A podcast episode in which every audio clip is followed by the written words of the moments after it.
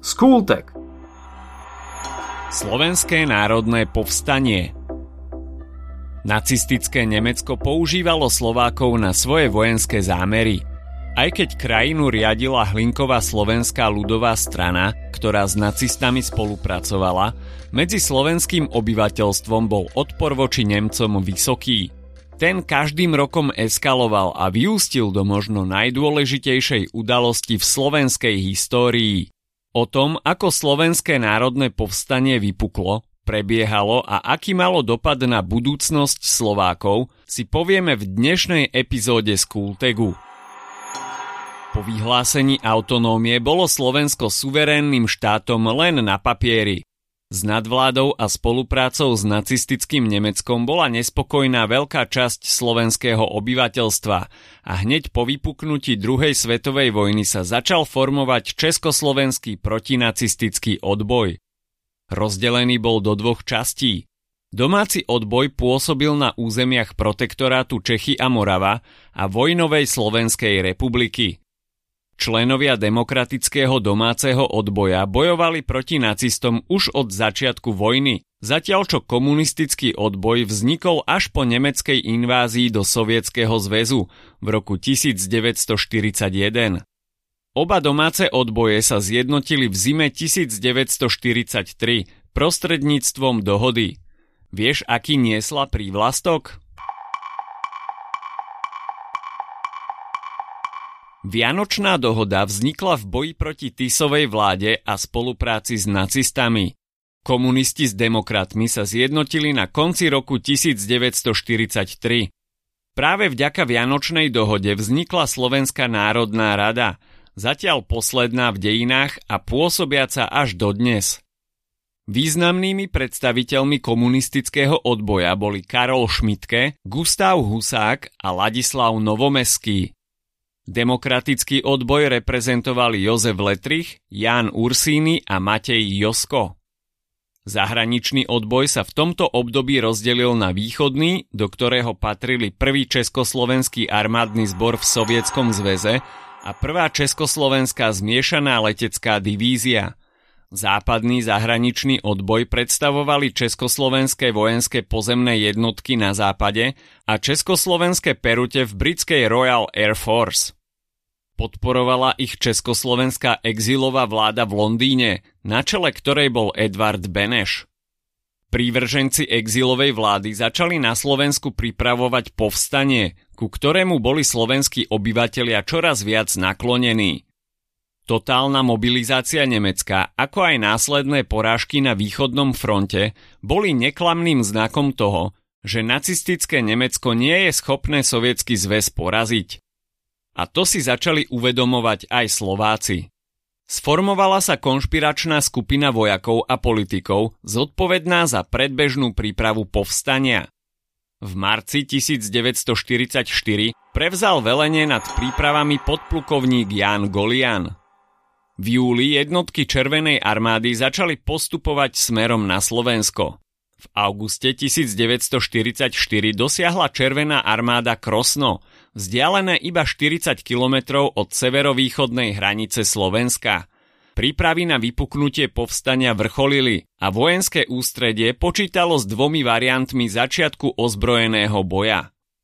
Dve divízie mali začať povstanie obsadením Duklianského priesmiku, spájajúceho Polsko a severovýchodné Slovensko, cez Karpaty v koordinácii s prichádzajúcou Červenou armádou. Druhým variantom bolo reagovať podľa príkazov povstaleckého podplukovníka Jána Goliana okamžitou konfrontáciou na akúkoľvek inváziu nemeckých síl udržaním karpatských priesmikov až do príchodu Červenej armády. V druhej polovici augusta bolo jasné, že nemecké vojska už mali vypracovaný plán na obsadenie Slovenska a bolo len otázkou času, kedy ho začnú plniť. Stalo sa tak 29. augusta 1944, keď to oznámil minister obrany generál Čatloš večer v rozhlase. Golian medzičasom prikázal všetkým obyvateľom nepretržite počúvať rozhlas a v deň okupácie 29. augusta 1944 začal povstanie vetov, ktorú vyhlásil v Banskobystrickom slobodnom slovenskom vysielači. Vieš, ako znela?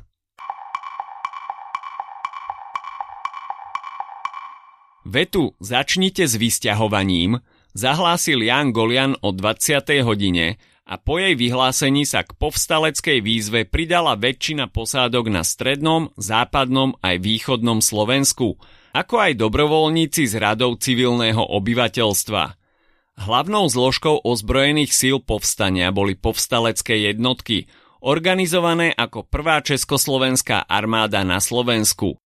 Po mobilizácii sa do odboja neskôr zapojilo 60 tisíc vojakov, ktorých podporovali dva veľké partizánske zväzky s celkovým počtom okolo 13 500 partizánov. K prvým bojom Slovenského národného povstania došlo v priestore Žiliny ešte 29. augusta – Dôležitý moment nastal 8. septembra, keď Červená armáda a prvý československý armádny zbor v Sovietskom zväze začali útok na Dukliansky priesmik, presne tak, ako Golian pôvodne plánoval. Útoky prinútili nemeckú armádu stiahnuť niektoré jednotky zo Slovenska. Bez tejto udalosti by povstanie vydržalo iba dva týždne. Zmenšená aktivita na nemeckej strane frontu bola predzvesťou záverečného útoku na povstalecké územie. Generálny útok sa začal 18. oktobra 1944 zosilneným bombardovaním Banskej Bystrice, Liptovskej osady a Brezna. Pár dní na to sa začala evakuácia Banskej Bystrice a predsedníctvo Slovenskej národnej rady presunulo svoje sídlo na Donovali. V dôsledku toho sa letisko Triduby ocitlo v oblasti dostrelu nemeckého delostrelectva. Prvý československý samostatný stíhací letecký pluk odletel na sovietskú stranu frontu. Povstalecká armáda tak prišla o svoje jediné krytie a podporu zo vzduchu a všetko nasvedčovalo tomu, že povstanie bude do pár dní potlačené. Generál Rudolf Viest v noci z 27. na 28. októbra 1944 vydal rozkaz, v ktorom nariadil prechod povstaleckej armády na partizánsky spôsob boja. Prvá československá armáda na Slovensku ako jednotný ozbrojený útvar v zápäti prestala klásť organizovaný ozbrojený odpor. Pomstu nacistov za povstanie pocítili niektoré slovenské obce – klak či ostrý grúň boli kompletne vypálené. 30. oktobra 1944 Nemci za spolúčasti predstaviteľov slovenskej vlády na čele s Jozefom Tisom usporiadali v Banskej Bystrici vojenskú slávnosť. Tiso slúžil omšu, vyznamenal príslušníkov Schutzstaffel, skrátene SS a verejne poďakoval Hitlerovi za potlačenie povstania. Z vojenského hľadiska možno význam SMP vidieť najmä v tom, že narušilo celistvosť nemeckého frontu a znemožnilo nemeckým vojskám využívať dopravné spojenie a hospodárske zdroje pre svoje vojnové úsilie. Povstanie znemožnilo využitie slovenskej armády podľa zámerov nacistického velenia pre boj proti sovietským vojskám, ktoré vďaka tomu dominantnejšie zdolali Nemcov. Najdôležitejší význam slovenského národného povstania bol však politický. Napriek tomu, že nebolo úspešné, spojenecké krajiny ho vnímali ako prechod Slovenska na ich stranu. Po vyhlásení kapitulácie nacistického Nemecka sme sa ocitli na strane výťazov.